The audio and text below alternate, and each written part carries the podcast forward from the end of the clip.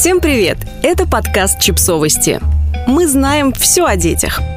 Мои дети ссорятся. Это нормально? Мать двоих детей и журналистка The New York Times Джессика Гроус решила разобраться, почему сиблинги враждуют и как можно сократить количество кровопролитных боев в семьях, в которых больше одного ребенка. Перевели ее статью с небольшими сокращениями. За время пандемии мои четырехлетка и восьмилетка сблизились так, как никогда раньше. Я по несколько раз за вечер слышу, как из их комнаты доносится хихиканье. Но чем больше времени мои девочки проводят вместе, тем больше они ссорятся. Чаще всего мои дети ссорятся на почве несправедливости или в борьбе за место в очереди. В те дни, когда мы все вместе заперты дома и скандалы перерастают в настоящую драму, мы с их отцом начинаем беспокоиться, что где-то на своем родительском пути мы свернули совершенно не туда, раз допускаем такое количество раздоров.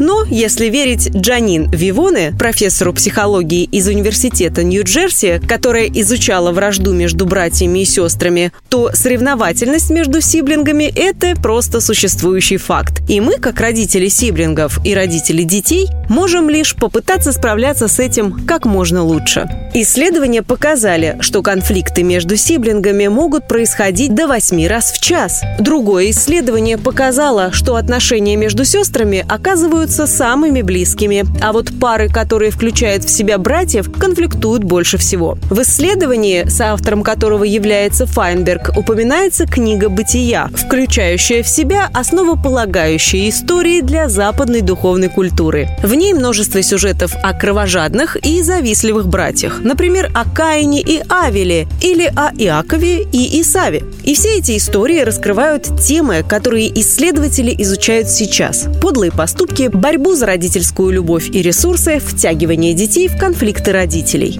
И хотя сейчас большинство сиблингов не борются за буквальные крошки, с психологической точки зрения эти конфликты выполняют определенную цель. Они помогают детям выяснить, что в них есть особенного и уникального. Другими словами, это называется дифференциацией. Несмотря на то, что конфликты между сиблингами вполне ожидаемы, это не значит, что вы никак не можете на них повлиять. Вот несколько рекомендаций от экспертов по тому, как справляться с припирающимися детьми.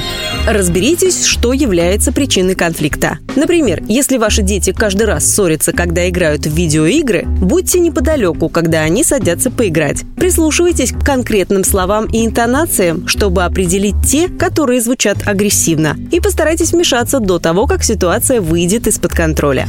Помогите им научиться разрешать конфликт. После того, как все успокоились, попробуйте усадить своих детей и обсудить проблему без обвинений и осуждения. Дайте каждому ребенку возможность высказаться, не перебивая его, и предложите каждому из них придумать способ решить проблему. Также важно научить их возвращаться к проблемам, когда какие-то решения перестают работать.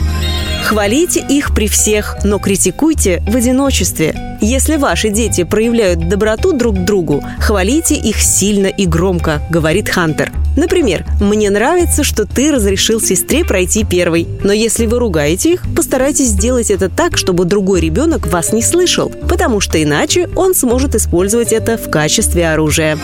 Подписывайтесь на подкаст, ставьте лайки и оставляйте комментарии. Ссылки на источники в описании к подкасту. До встречи!